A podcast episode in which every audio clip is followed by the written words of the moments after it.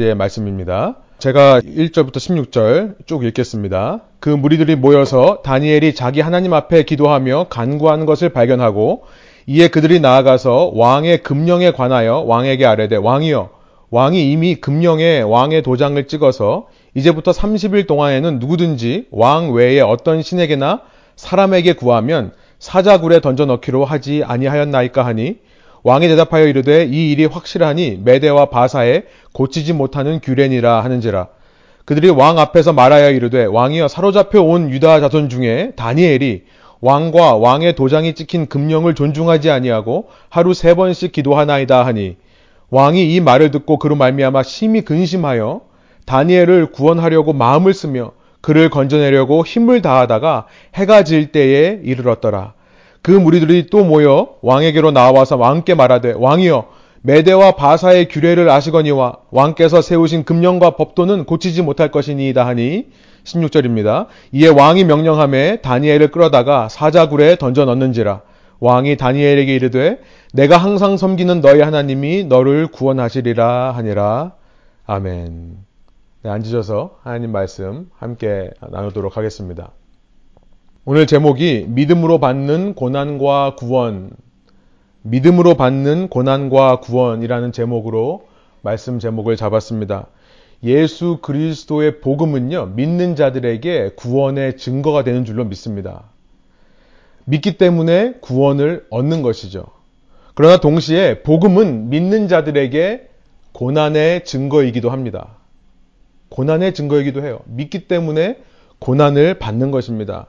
앞서 우리 마음속에 이 복음은 믿는 자에게 구원의 증거다라고 했을 때 아멘이라는 외침이 있었다면 여러분 동시에 복음은 모든 믿는 자에게 고난의 증표다라고 말하는데도 우리가 아멘을 해야 되는 것입니다. 지금으로부터 2000년 전 예수님을 상당히 박해하던 사람이 있었습니다. 예수님을 미워하고 예수님의 교회를 핍박하던 사도 바울. 사도 바울은요, 180도 삶이 돌아서서 이제 예수를 위해 자기 삶을 헌신하며 그토록 고난을 받고 구원에 이르는 우리 신앙의 선배가 되었는데요.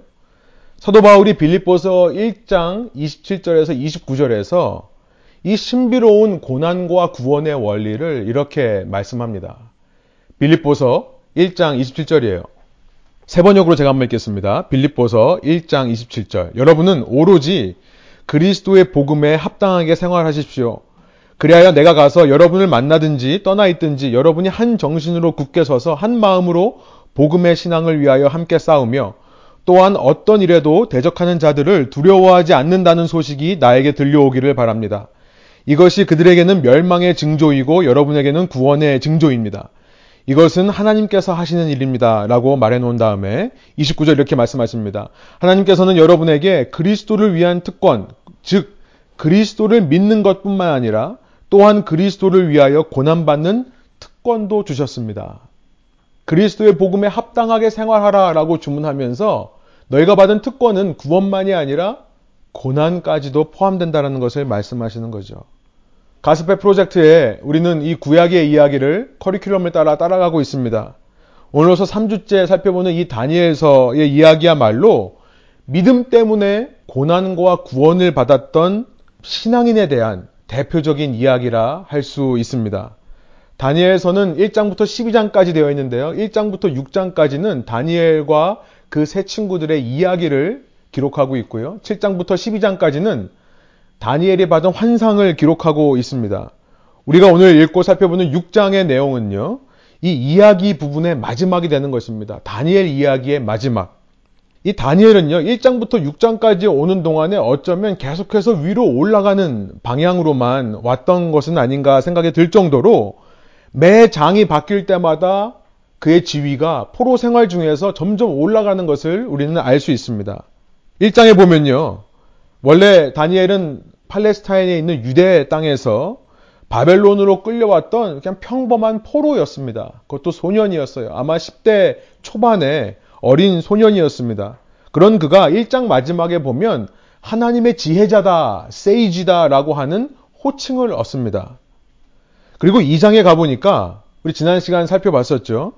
바벨론 이 느부갓네살의 꿈을 알아맞혔을 뿐만 아니라 그 꿈을 해석함을 통해 다니엘은 그 나라에서 가장 지혜로운 자다. 그래서 2장 48절에 보니까 그의 이름이 이렇게 불립니다. Chief Prefect라고 하는 지혜자의 어른이라는 호칭으로 불리게 됩니다.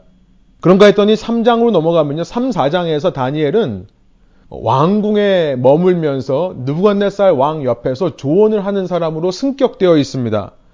그리고 나서 느부갓네살이 죽은 이후에 5장에 보면 바벨론의 마지막 왕 벨사살, 벨세자라고 하는 벨사살 왕이 다스리던 시기까지 대략 70년의 시간입니다. 70년이 넘는 시간 동안 다니엘은 왕궁에서 지혜로운 자 중에 지혜로운 자로 불리게 됩니다. 5장에 보면 결국 5장의 사건을 통해 그 나라의 셋째 통치자가 되었다라고 5장 7절 29절이 기록하고 있어요. The third ruler라고 되어 있습니다. 점점 지위가 올라가요. 그러더니 이제 6장에 와서요. 이 5장의 마지막에서 바벨론이라는 나라는 사라져 버립니다. 이제 메데 페르시아라는 나라가 이 바벨론을 점령하게 되는데요. 그 왕국에서조차 다니엘은 나라의 총 책임자 3명 중에 한 명이 됩니다. 그리고 6장의 마지막에 가면 6장의 사건을 통해 그는 유일한 통치자가 돼요. 유일한 최고 책임자, Prime Minister, 국무총리격이 되는 것으로 이 이야기가 마무리됩니다. 여러분 세상의 관점으로 보면 다니엘은 정말 승진에 승진을 거듭한 사람이에요. 어디까지 올라갈 수 있을까? 그 지위에서 정치적인 지위가 정말 왕 다음으로까지 올라갔던 최고의 자리까지 올라갔던 사람이지만요. 이 다니엘서의 메시지가 무엇입니까? 그렇다고 해서 고난이 사라지는가? 그렇지 않다는 것을 말씀한다는 것입니다. 전혀 그렇지 않습니다. 오히려 고난은 그가 위로 올라가면 올라갈수록 이전보다 더 크게 다가옵니다. 올라갈수록 떨어지는 중력의 힘이 커지는 것과 마찬가지로 그가 받는 고난은 그 세기가 더해지는 겁니다. 이 바벨론이라는 나라를 보면요. 바벨론은 그 기세가 영원할 것처럼 보였습니다만 말씀드린 대로 남유다를 포로로 잡아온 지 70년 만에 이 바벨론이라는 나라는 역사에서 사라지게 됩니다. 예레미야를 통해 하나님께서 70년 만에 너희가 포로 생활에서 돌아올 것이다 했던 말씀이 성취되는 거예요. 여러분 다니엘서의 주제는 뭐냐면요. 세상 왕국이 아무리 강해 보여도 세상 왕국을 다스리는 그 왕들이 아무리 강력해 보인다 할지라도 그 모든 왕국들은 지극히 높으신 하나님께서 다스리시는 나라들이다라는 것이 다니엘서의 주제입니다. 하나님은 자기의 뜻대로 이 통치자들을 세우기도 하시고 자기의 뜻대로 그 통치자를 패하기도 하신다. 이 메시지가 다니엘서의 메시지인 거예요. 여러분 이 말씀을 꼭 기억하시길 원합니다. God is in control. God is in control. 눈에 보이는 상관없이요. 우리가 느끼는 우리가 체감하는 바와 상관없이 하나님께서 컨트롤하고 계십니다. 하나님께서 통치하시는 거예요. 이것이 다니엘서가 외치는 주제인데요. 그렇게 영원할 것 같은 바벨론의 마지막 왕 벨사살, 이 벨샤자라는 왕을 메데 페르시아의 다리우스라고 하는 개혁개정으로는 다리오라고 되어 있는데요. 이 다리오라는 왕이 죽이고 나서 바벨론이라는 강대국을 메데 페르시아가 점령합니다. 6장 1절을 보니까요. 그렇게 바벨론을 점령한 다리우스는요. 전국을 120명의 지방 관리들을 세워서 통치합니다. 그리고 2절에 보면 6장 2절 그 120명을 관리하는 3명의 최고 통치자들을 둬요. 그런데 그 중에 하나가 이 유대인 출신의 다니엘이었다라고 6장이 시작하고 있습니다. 여러분 이 다리우스라는 인물이 누군가에 대해서는 제가 설교의 후반부에 말씀드리도록 하겠습니다. 지금 주목하고자 하는 것은 이 다리우스가 누군가라는 것보다도요. 하나님께서 모든 세상의 왕국을 지배하고 다스리시며 하나님 뜻에 맞는 사람들을 세우기도 하고 패하기도 하신다라고 하는 이 다니엘서의 주제이고요. 여러분 이 주제를 가지고 우리가 말씀을 읽다 보면 이 시대에 정말 우리를 위협하는 상황 속에서 우리에게 고난을 가져다 주는 상황 속에서 우리가 어떤 소망을 가져야 되는지를 알게 되는 것입니다. 여러분 이렇게 다니엘이 하나님께서 세우신 다리우스라는 왕에 의해서 세 명의 최고 통치자 중에 한 명이 되는데요. 그런데 그 다니엘을 향한 시기와 미움이 끊이지를 않습니다. 아마 인종차별이라 할 수 있을 것 같아요. 바벨론이라는 나라는 현재 이라크입니다. 이 메데 페르시아라고 하는 것은 현재 이란이라는 나라의 두 민족을 가리킵니다. 그런데 다니엘은 남유다 사람이에요. 팔레스타인, 그러니까 유대인인 것입니다. 외부인이 와서 자기들보다 더 인정을 받고 나라의 최고 통치자가 되려고 하는 모습을 볼 때 이 자국민이 그 나라 사람들이 가만히 있었겠습니까? 3절을 보니까 다니엘이 다른 정승들이나 지방 장관들보다 더 우수하였으므로 왕이 그를 나라의 통치자로 임명하고자 하였다. 이런 뜻을 알아차렸을 때 그들은요, 이 다니엘에게서 어떻게든지 잘못을 찾아내려고 난리 난리를 칩니다. 혈안이 되어 있습니다. 4절이에요. 그러자 다른 정승들과 지방 장관들이 다니엘이 나라 일을 잘못 처리한 것을 찾아내려 하였다. 세 번역입니다. 그러나 그들은 그에게서 아무런 실책이나 허물을 발견하지 못하였다. 다니엘이 임무에 충실하여 아무런 실책이나 허물이 없었기 때문이다. 다니엘이 임무에 충실해서 임무에 성실해서 어떤 실책이나 허물도 없었다는 것이 참 너무나 놀랍습니다. 아무리 흠을 찾아봐도 보이질 않는 겁니다. 문제 삼을 구석이 없는 거예요. 우리가 아까 설교 시작할 때 빌립보서 1장 27절을 먼저 읽었었는데요. 거기서 말씀하는 복음에 합당하게 생활하라. 그 복음에 합당하는 생활이야말로 바로 다니엘의 이런 모습인 것 같아요. 모든 일에 충실하고요. 모든 일에 성실하고요.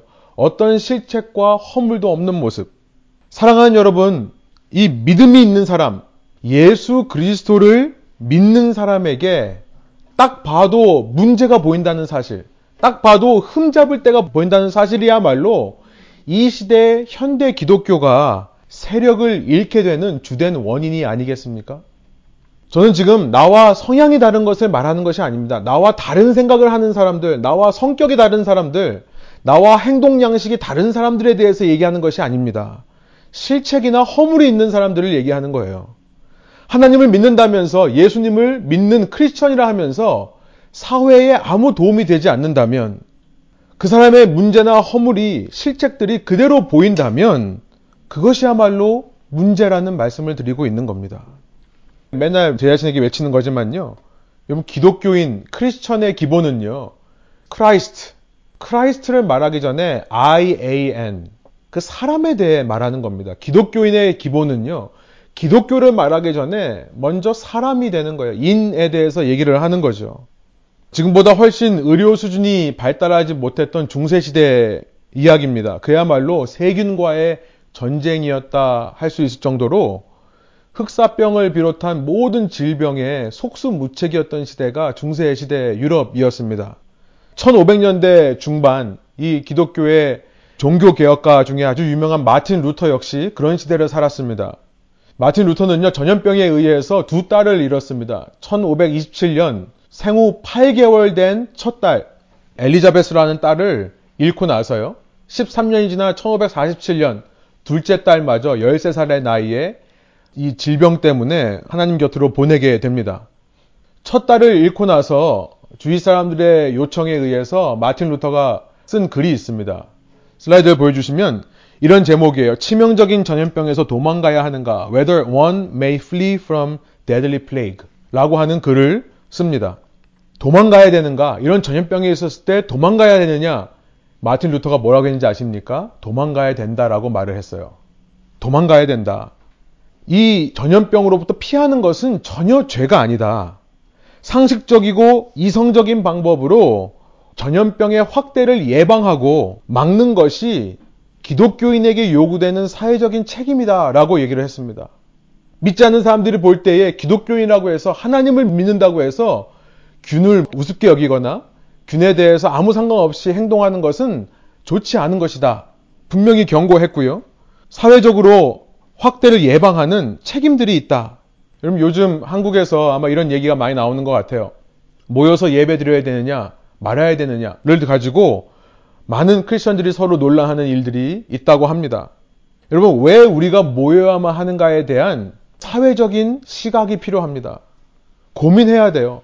믿는다는 사람들이 모여서 하는 것을 통해 그것이 사회의 덕이 되지 않는다면 과연 사회가 우리를 봤었을 때 모든 것에 충실하고 실책과 허물이 없는 자들이라고 인정을 할 수 있을까요? 그래서 마틴 루터가 이렇게 얘기합니다. 이런 사람들은 오직 신앙만을 가지고 우리가 이것을 이겨낼 수 있다라고 말하는 사람들은요. 집에, 집이 도시에서 불타고 있을 때 불을 끄려고 하지 않는 것처럼 행동한다. 그러나 그들은 무리 없이 하나님께서 불을 끄고 도시를 구할 수 있다고 말하면서도 도시 전체가 불에 타버리도록 여유를 주는 것이다.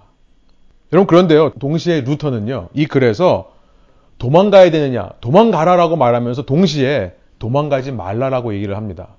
루터를 인용하시는 분들이 도망가라고만 했다, 사회적인 책임 있다고만 했다라고만 인용을 하는데요. 이 전문을 다 인용을 해야 될 듯 합니다. 이 글에서 루터는 두 가지 경우에 도망이 허용 안 된다라고 밝히고 있어요. 첫 번째가 뭐냐면 하나님의 말씀을 거르는 것.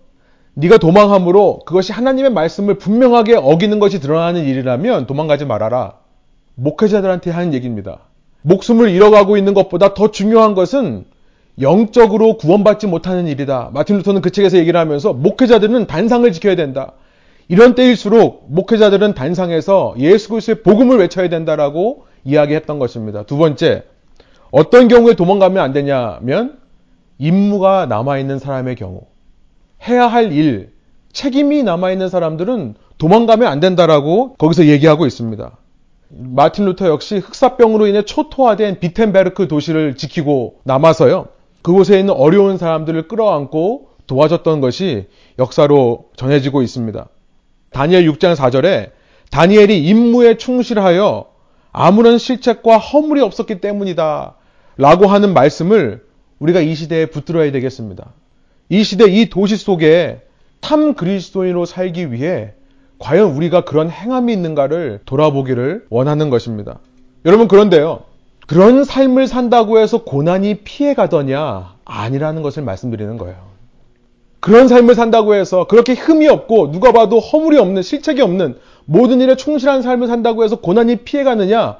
다니엘의 이야기는요, 전혀 그렇지 않다는 겁니다. 오히려 그런 삶을 살면 살수록 더 고난이 찾아온다는 거예요. 그 고난은 예수님처럼 살려고 하면 더 거세게 찾아온다는 것입니다. 빌립보서 1장 29절의 말씀이 그거였죠. 너에게 은혜를 주신 것은 다만 그를 믿을 뿐만 아니라 그를 위하여 고난도 받게 하려 하심이라. 우리에게는 믿고 구원에 이르는 특권만 있는 것이 아니라 믿고 고난을 받는 특권도 주어졌다라고 얘기하지 않았습니까? 다니엘서 6장 5절입니다. 그렇게 아무 허물이 찾을 수가 없자, 실책이 없자 그들이 포기했다라고 되어 있지 않고요. 5절이에요. 그래서 그들은 서로 말하였다. 다니엘이라는 자는 그가 믿는 신의 법을 문제 삼지 않고는 고발할 근거를 찾을 수 없다. 고발할 근거를 찾지를 못하니까 그냥 포기하고 그래 너 잘난 사람이다라고 해서 우린 그냥 내버려 두게 한 것이 아니라요. 한 계략을 짜내는데요. 그 계략의 의도는 무엇입니까? 그 다니엘의 자리를 뺏기 위해서요? 아니에요. 말씀드린 대로 그들은 자신들이 다니엘을 고발하지 못할 정도로 다니엘이 완벽한 삶을 살고 있다는 것을 이미 인정했습니다. 다만 그에게 흠집을 내고 싶은 거예요. 흠을 찾지 못하니까 그냥 관두고 포기하는 게 아니라요. 아무것도 얻는 게 없으니까 그냥 흠집만이라도 내고 도망가고 싶은 겁니다. 인간이 이토록 사악한 심리를 가지고 있다는 것을 말씀이 알려주는 것이죠. 그 흠집은 무엇인가를 봤더니 정치적인 이슈를 만드는 것이 아니라요. 그가 믿는 하나님의 법에 어긋나는 행동을 하게끔 만드는 것이 그들의 계략이었다는 거예요. 다니엘이 모든 분야에 다 실책이 없고 아무런 허물이 없다 하더라도 자신이 섬기는 신의 명령을 어기는 모습을 보고 싶은 마음이 담겨 있는 겁니다. 인간이 이렇게 사악해요. 흠을 찾지를 못하니까 흠집이라도 내고 싶은 거예요. 그들은 왕 앞에 나아가서 다리우스 왕에게 한 가지 요청을 합니다. 이후 30일 동안 왕 외에 다른 신에게 절하는 사람이 있으면 사자굴에 던져넣는 것을 법으로 만들어 발표하십시오. 이런 요구를 해요. 무슨 생각을 하는 겁니까? 다니엘이 사자굴에 들어갈 것을 예상해서 한 얘기입니까? 아니요. 이들의 생각에는요. 사자굴에 집어넣는 것을 기대한 것이 아닙니다. 그보다 훨씬 더 쉬운 사자굴에 들어가지 않기 위해 율법을 어기는 일을 하도록 해서 그의 성품과 그의 신앙에 흠집을 내고 싶은 거예요. 여러분, 세상에서 우리에게, 우리를 흔들어 오는 이 고난의 실체를 알면 여러분, 우리가 고난을 이길 수 있는데요. 그 고난의 실체가 무엇인지 아십니까? 우리에게 흠을 내려는 것이 아니라 흠집만 내려는 거예요.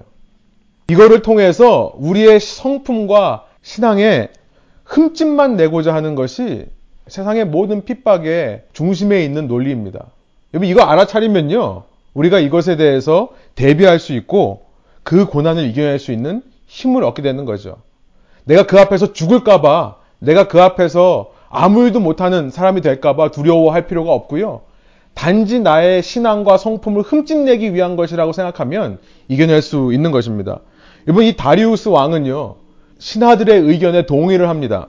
6장 7절이에요. 그래서 도장을 찍습니다. 왜 그랬냐면, 이들이 거짓말을 했기 때문에 그래요. 이 의견에 우리 모든 관리들이 다 만장일치했습니다라고 거짓말했기 때문에 그래요. 그러나 정작 다니엘만 이 이야기를 몰랐죠. 신하들 중에 다니엘만 몰랐습니다. 그 소식이 나중에 다니엘에게 전해집니다. 왕이 이런 명령을 내렸다는 소식. 다니엘이 얼마나 황당했을까요? 그런데 그 사실 앞에서 다니엘은 놀라거나 망연자실하지 않고 이런 행동을 합니다. 6장 10절이에요. 세 번역입니다. 다니엘은 왕이 금령 문서에 도장을 찍은 것을 알고도 자기의 집으로 돌아가서 다락방으로 올라갔다. 그 다락방은 예루살렘 쪽으로 창문이 나 있었다. 그는 늘 하듯이 하루에 세 번씩 그의 하나님께 무릎을 꿇고 기도하며 감사를 드렸다. 여기서 먼저 그는 늘 하듯이라는 표현이 너무나 중요합니다. 다니엘의 삶이 평소에 어떻게 그렇게 모든 일에 충실했으며 실책과 허물이 없었는가? 그 키, 열쇠가 바로 이 습관에 있었다는 것을 알게 되는 거죠. 여러분, 다른 습관을 말하는 것이 아니라 기도의 습관을 얘기하는 겁니다. 하루에 세 번, 해가 질 때, 해가 뜰 때, 정오에, 하루에 세 번 하나님께 기도하는 습관. 이 기도를 할 때 예루살렘을 향해 난 창문을 열고 기도했다라고 되어 있습니다. 여러분, 이것은 다른 종교에서 말하듯이요. 어떤 성전이 있는 방향을 향해 기도해야 그 기도에 능력이 있는 그런 미신적인 이야기가 아닙니다. 이미 성전은 사라지고 없는 시대입니다. 다만 다니엘이 기도할 때 성전이 있는 방향 예루살렘을 향해 기도했다는 것은 그 기도가 성전에서 드려야 할 제사를 대신하는 행위라는 것을 지금 고백하는 겁니다. 곧 예배 드렸다라고 말할 수 있는 거예요. 예루살렘을 향해 기도했다는 것은 그가 하나님 앞에 예배했다는 것입니다. 장소가 어디든지 나는 지금 다른 장소에 와 있지만 어디에 와 있든지 상관없이 하나님께 영적인 제사, 내 손으로 직접 짐승을 죽여 피를 뿌릴 수는 없지만 영적인 제사, 예배를 드리는 마음으로 하나님께 엎드렸던 것이 그의 습관의 내용이었습니다. 여러분, 그가 드리는 기도가 두 가지로 요약이 됩니다. 첫 번째는 뭐냐면 감사하는 기도예요. 6장 10절이죠. 감사를 드렸다라고 6장 10절이 마무리되고 있습니다. Thanksgiving. 여러분, 예배의 다른 말은 감사입니다. 감사의 다른 말은 예배예요. 예배와 감사는 동의어입니다. 그는 가장 먼저 이 상황 가운데 감사하는 기도를 드릴 수 있었다. 그리고 나서 두 번째 그의 기도의 내용을 뭔지 봤더니 11절에 보니까 기도와 간구라고 되어 있습니다. 영어 ESV로는 petition and plea라고 되어 있는데 간구하는 기도, asking for help, 도움을 요청하는 기도입니다. 여러분, 우리는 기도할 때 무턱대고 도움만 먼저 요청합니다. 그것이 아니라요. 먼저 감사로 여는 예배인 거예요. 기도가요. 하나님 앞에 이 상황 속에서 감사함으로 예배를 여는 것입니다. 그리고 나서 이것이 우리에게 훈련되고 이것이 우리의 습관이 될 때에야 우리의 소원들을 올려드리는 거죠. 그렇게 감사와 기도의 관구를 할 수 있는 이 습관이 우리가 형성되었을 때 여러분 그때 우리는 이 사회 속에서 영향력이 있는 크리스천으로서 인정을 받게 된다는 것입니다. 어떻게 다니엘이 그런 삶을 살 수 있었는가? 그의 열쇠가 바로 여기 있는 겁니다. 여러분 그리고요. 이런 삶을 살기 때문에 무조건 따라오는 것이 고난이라는 사실입니다. 반드시 고난이 따라오는 거예요. 베드로전서 4장에 12절부터 16절 이렇게 되어 있습니다. 사랑하는 여러분, 여러분을 시험하려고 시련의 불길이 여러분 가운데 일어나더라도 무슨 이상한 일이나 생긴 것처럼 놀라지 마십시오. 그만큼 여러분은 그리스도의 고난에 동참하는 것이니 기뻐하십시오. 그러면 그의 영광에 나타날 때에 여러분은 또한 기뻐 뛰며 즐거워하게 될 것입니다. 여러분이 그리스도의 이름으로 모욕을 당하면 복이 있습니다. 영광의 영, 곧 하나님의 영이 여러분 위에 머물러 계시기 때문입니다. 여러분, 우리가 그리스도인으로서 당하는 고난에는 우리가 꼭 추구해야 할 고난이 있다는 것을 알게 돼요. 놀라운 얘기 아닙니까? 여러분, 고난이라고 하면 우리는 자꾸 피하는 것만을 생각합니다. 물론 고난 중에는 우리가 피해야 할 고난이 있습니다. 베드로전서 4장 15절이에요. 여러분 가운데 아무도 살인자나 도둑이나 악을 행하는 자나 남의 일을 간섭하는 자로서 고난을 당하는 일이 없도록 하십시오. 여러분 이런 고난은 피해야 됩니다. 그런데 추구해야 할 고난이 있다는 거예요. 추구해야 할 고난. 그렇게 모든 상황 속에서 상황에 맞대응하지 않고 오직 하나님께만 예배하며 감사하며 기도 간구하며 머물러 있을 때 여러분 다니엘은 사자굴에 던져지게 됩니다. 저는 이 말씀을 읽으면서 이런 생각을 했어요. 다니엘은 어쩌면 이 고난을 적극적으로 추구했던 것은 아닌가. 여러분 추구해야 될 고난 베드로 사도가 말합니다. 4장 16절이에요. 그러나 그리스도인으로서 고난을 당하면 부끄러워하지 말고 도리어 그 이름으로 하나님께 영광을 돌리십시오. 이 자리에 계신 여러분들도 아마 태어나서 처음 듣는 설교일 수 있습니다. 고난을 추구해라. 고난을 우리가 추구해야 된다라는 메시지를 아마 들어본 적이 없을 수도 있습니다. 여러분, 우리 삶은요, 고난에서 벗어나는 일이 아닌 겁니다. 고난을 피하는 것이 우리 삶의 목적이 아닌 거예요. 우리는 자꾸 그렇게만 착각을 해요. 아니요. 고난을 받아야 됩니다. 그것도 적극적으로 고난을 추구해야 된다는 거예요. 믿음 때문에 받는 고난, 믿음으로 인해 당하는 고난. 여러분이 이 땅을 사는 사명은요, 바로 그 고난을 받기 위한 것이다. 라고 말씀을 하는 겁니다. 이런 설교를 들으신 적이 있으십니까? 그것도 적극적으로 그것을 추구하는 겁니다. 그 고난을 받을 때에야 여러분의 믿음이 입증되기 때문에 그렇습니다. 결국 내가 피해야 될 고난을 자꾸 당하고 있고요. 내가 추구해야 될 고난에 대해서는 맛도 보지 못하고 사는 이유가 무엇인가? 그것은 내 삶에 다니엘과 같은 그리스도의 복음에 합당한 행실 3. 바로 예배의 습관, 감사와 기도, 간구의 습관이 형성되어 있지 않기 때문에 그렇습니다. 쉽게 말하면 무슨 일을 당할 때 그냥 내 지혜와 내 힘과 내 노력으로만 감당해 버릇 해왔기 때문에 그렇다는 거예요. 여러분 무슨 일을 당할 때 그저 그 일을 바로 즉각 즉각 내 힘과 내 능력과 내 결정으로 해결해 버리는 일만 하다 보면요. 하나님 앞에 앉아서 이 일을 놓고 먼저 감사하고 기도하고 간구하다가 고난받는 일이 사라져 버립니다. 여러분 이것이 다리우스의 모습이에요. 6장에 나와 있는 다리우스 같은 삶의 모습입니다. 다리우스는요, 이 금령, 이 금지하는 명령을 정말 모든 관리들이 다 만장일치한 줄로 착각했습니다. 그렇게 알았어요. 그래서 생각을 해봅니다. 내가 이제 나라를 새로 세우고 처음 왕이 되었는데 왕으로서 내 나라에 내 권위를 보여주고 싶은 마음도 있었겠죠. 아마 그런 욕심이 있었을 것입니다. 정확히 사실을 따져보지 않고서는요, 자기 힘으로 자기 도장을 찍어버립니다. 그래 놓고 다리우스가 어떤 모습을 보입니까? 이 자기의 결정 때문에 안절부절하지 못하는 모습을 보여주는 거예요. 14절이에요. 시간 관계상 앞절은 읽지 않겠고요. 14절부터 읽겠습니다. 왕이 이 말을 듣고 그로 말미암아 심히 근심하여 다니엘을 구원하려고 마음을 쓰며 그를 건져내려고 힘을 다하다가 해가 질 때에 이르렀더라.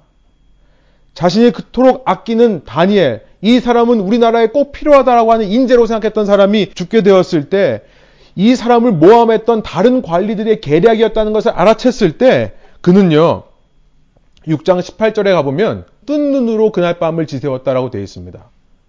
그리고 먹지도 마시지도 않고 평소 즐겨 하던 파티도 그날은 하지 않았다라고 6장 18절에 기록해요. 여러분 정말로 세상 모든 왕국의 주권자가 하나님이라고 믿는다면 이 다니엘서의 메시지예요.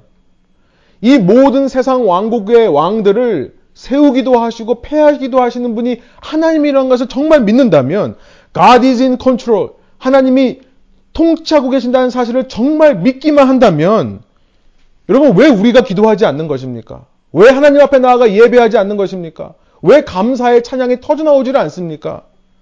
내 힘과 노력으로 아둥바둥하며 전전긍긍만 하고 있는 것이 우리의 모습, 다리우스의 모습이라는 것입니다. 여러분 이런 기독교인의 삶에 어떤 선한 영향력이 있겠습니까? 세상 사람들이 이런 모습을 볼 때 우리에게서 어떤 선한 모습을 발견하겠습니까? 주위 사람들이 과연 저 사람은 모든 임무에 충실되고 실책과 허물이 없는 사람이다라고 인정할 수 있겠습니까?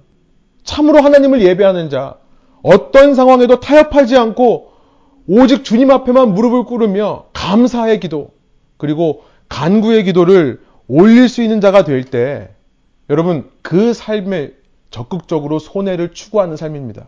그 삶이 적극적으로 고난을 찾아가는 삶이에요. 적극적으로 고난에 동참하는 삶이고요.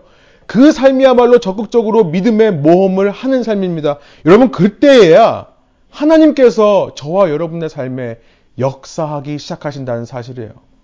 위기의 상황을 만날 때, 먼저 내가 내 생각과 내 방법과 내 힘을 사용하기 전에 예배에 충실한 겁니다.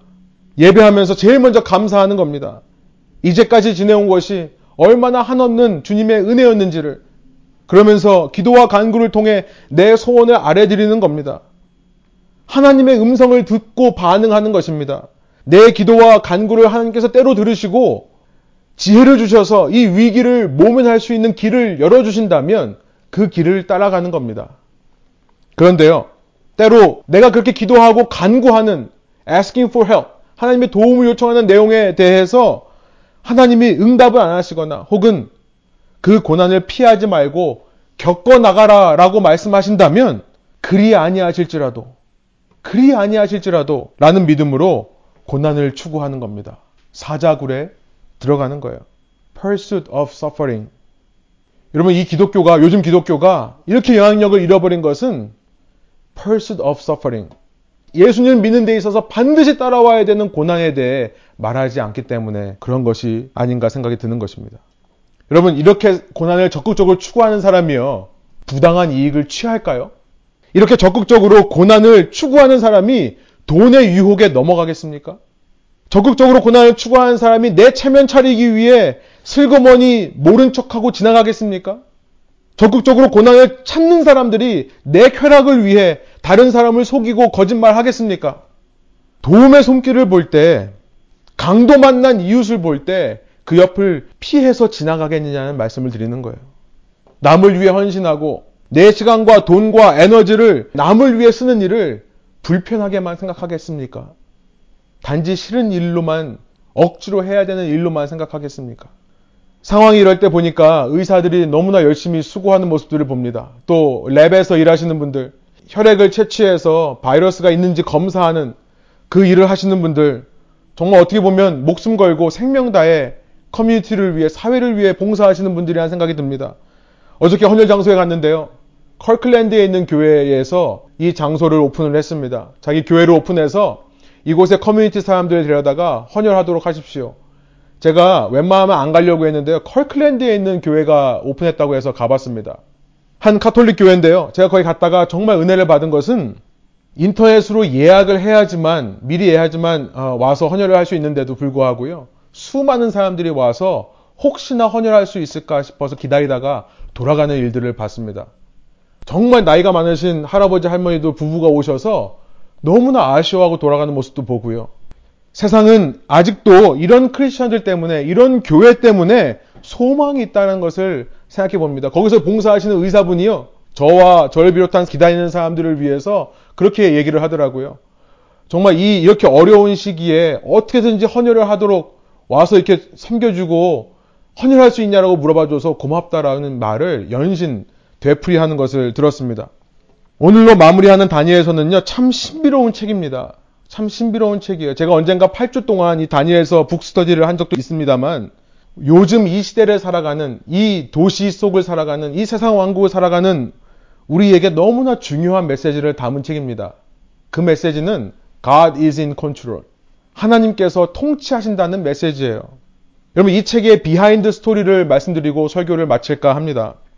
제가 아까 다리우스에 대해서 다리우스가 어떤 사람인가에 대해서 후에 말씀드리겠다 했는데요. 이제 좀 살펴보기로 합니다. 여러분 사실 다리우스가 누군가에 대해서는 아직 확실하게 밝혀진 것은 없습니다. 우리는 이 성경의 기록과 또 성경 밖에 있는 세상의 기록들을 통해서 바벨론을 멸망시킨 사람은 메데 페르시아의 이 고레스 왕이라 사이러스 왕이라라고 하는 것을 우리는 역사 기록을 통해 알고 있습니다. 그런데 왜 다니엘서는 고레스라는 이름을 말하는 것이 아니라 다리우스, 데리어스라고 하는 이름을 사용하는가? 학자들이 확실하게 어떤 답을 내놓지를 못합니다. 어떤 학자는 다리우스가 아마 고레스 왕의 최고 장군 중에 한 명일 거다라고 추측을 합니다. 어떤 사람은 다리우스가 고레스 왕의 다른 이름이다라고 추측하기도 합니다. 저는 개인적으로는 이 두 번째 후자에 좀 더 무게를 두고 있습니다. 메데와 페르시아 아까 말씀드린 대로 오늘날 이란의 두 민족인데요. 이 고레스 왕이라는 사람이 원래 페르시아 출신입니다만 그 아버지 혈통은 페르시아지만 어머니의 혈통은 메데 쪽의 사람이에요. 그렇기 때문에 페르시아에서는 고레스라는 이름으로 불렸지만 이 메데 쪽에서는 다리우스라는 이름으로 불렸을 가능성이 굉장히 높습니다. 왜냐하면 그 당시에 어, 메데라는 나라가 페르시아라는 나라보다 훨씬 더 강성했기 때문에 그렇습니다. 메데라는 나라는 이 바벨론과 연합해서 1세기 전, 한 80년 전에 최강대국이었던 아시리아 제국을 무너뜨린 장본인이었습니다. 그렇기 때문에 그 메데가 훨씬 유명했거든요. 그 메데가 지금 같은 편이었던 바벨론을 배반하고 정복한 것이었기 때문에 메데의 이름으로 이렇게 불렸을 가능성이 높습니다. 아무튼 제가 왜 이 아직 밝혀지지 않은 사안에 대해서 이렇게 장황하게 말씀을 드리냐면요. 여러분 똑같은 논란이 이 바벨론의 마지막 왕 벨사살, 벨샤자라고 하는 왕을 두고 똑같은 논란이 있었기 때문에 그렇습니다. 성경 다니엘서 외에 어떤 역사 기록을 봐도 벨사살이라는 이름은 나오지 않습니다. 그리고 바벨론의 역대 기록을 보면 바벨론의 맨 마지막 왕, 그러니까 메데 페르시아에 의해서 정복되었을 때의 그때의 왕은 나보 니두스, 나보 나이더스라는 왕이었다라고 바벨론 역대 기록이 기록을 해요. 그러니까 여러분 17세기 제가 지난 시간에 잠깐 말씀드렸지만 17세기 계몽주의의 영향으로 말미암아 신학에서 이 철학과 과학이 빠져나오면서 역사학도 신학에서 빠져나옵니다. 그러면서 역사학이 신학을 향해 가장 많이 했던 것이 뭐냐면 비평이었어요. 역사 비평이라고 하죠. 이 성경에는 역사적으로 옳지 않은 일이 많이 기록되어 있다라고 말하면서 바로 이 다니엘서 5장에 나와 있는 벨사살의 이름을 많이 거론을 했습니다. 세상 어느 역사책에도 벨사살이라는 이름은 없는데 성경에만 나와 있다. 그것도 다니엘서에만 나와 있다. 많은 학자들이요. 거의 한 200년 동안 어떤 논문들을 많이 써냈냐면 성경에 대한 신빙성, 의심하는 논문들을 많이 써나면서 그 중에 비평 신학이 발달했습니다만 여러분 그 당시에 다니엘이 완전한 하나님의 말씀이다라고 믿었던 사람들은 학문 연구를 제대로 하지 않은 사람으로 낙인이 찍혔던 시대였어요. 여러분 그러다가 어떤 일이 일어난지 아십니까? 19세기 말에 고고학이 발달되면서요. 바벨론의 유물들이 검출되었는데요. 바벨론의 유물 중에 이 나보니두스 왕의 역대 기록이 발견이 되었습니다. 그러면서 밝혀진 게 뭐냐면 이전까지는 밝혀지지 않았는데 이 나보니두스라는 왕에게 아들이 있었고 그 아들 이름이 벨사살이 맞다는 것이 확증이 되었어요. 여러분 그러면서 이 벨사살이 나오는 성경이 문제가 있다, 역사적으로 맞지 않다라고 했던 사람들의 입을 막아버린 겁니다.